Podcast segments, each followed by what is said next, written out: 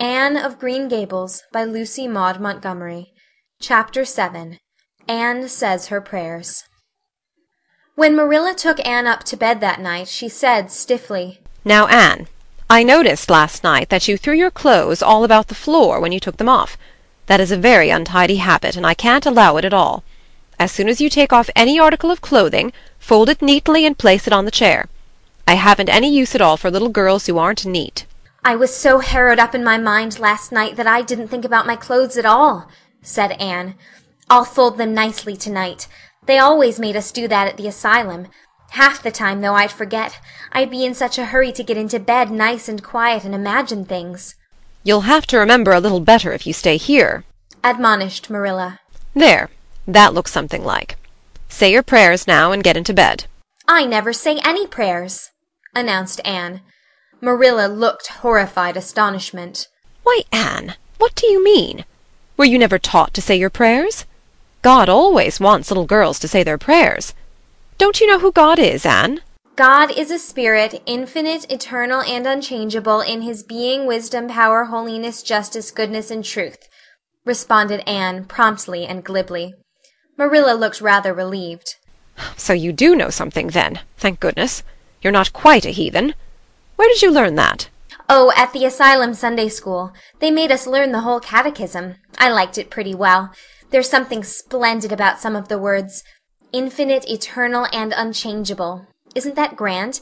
It has such a roll to it, just like a big organ playing. You couldn't quite call it poetry, I suppose, but it sounds a lot like it, doesn't it? We're not talking about poetry, Anne. We are talking about saying your prayers. Don't you know it's a terrible wicked thing not to say your prayers every night? I'm afraid you are a very bad little girl. You'd find it easier to be bad than good if you had red hair, said Anne reproachfully.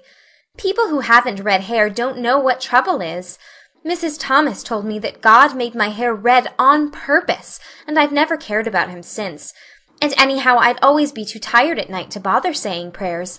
People who have to look after twins can't be expected to say their prayers. Now, do you honestly think they can? Marilla decided that Anne's religious training must be begun at once. Plainly there was no time to be lost. You must say your prayers while you are under my roof, Anne. Why, of course, if you want me to, assented Anne cheerfully. I'd do anything to oblige you, but you'll have to tell me what to say for this once. After I get into bed I'll imagine out a real nice prayer to say always. I believe that it will be quite interesting, now that I come to think of it. You must kneel down, said Marilla in embarrassment. Anne knelt at Marilla's knee and looked up gravely. Why must people kneel down to pray? If I really wanted to pray, I'll tell you what I'd do. I'd go out into a great big field all alone, or into the deep, deep woods, and I'd look up into the sky. Up, up, up into that lovely blue sky that looks as if there was no end to its blueness. And then I'd just feel a prayer. Well, I'm ready. What am I to say? Marilla felt more embarrassed than ever. She had intended to teach Anne the childish classic, Now I Lay Me Down to Sleep.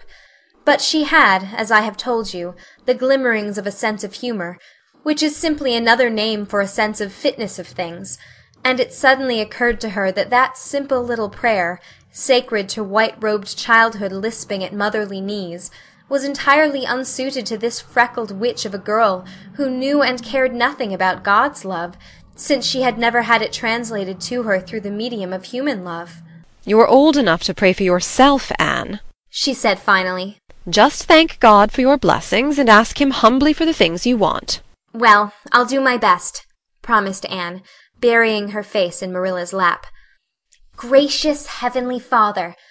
That's the way the ministers say it in church, so I suppose it's all right in private prayer, isn't it? she interjected, lifting her head for a moment.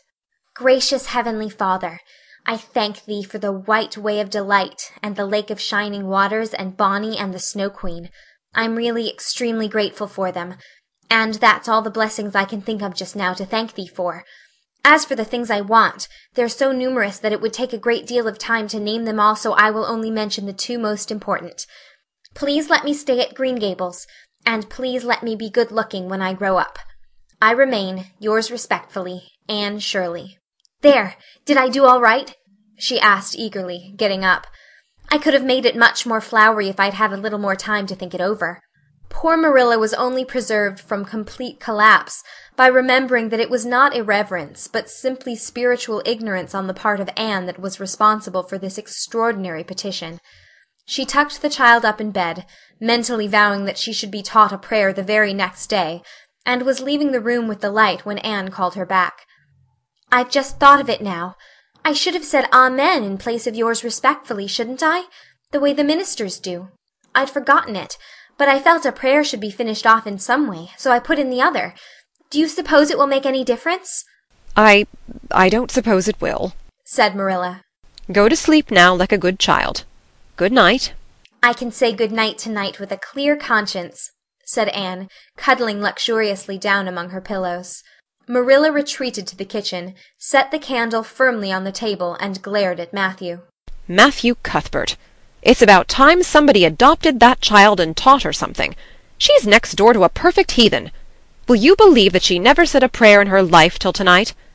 I'll send her to the manse tomorrow, and borrow the Peep of the Day series, that's what I'll do.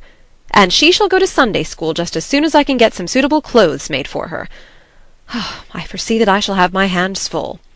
Well, well, we can't get through this world without our share of trouble.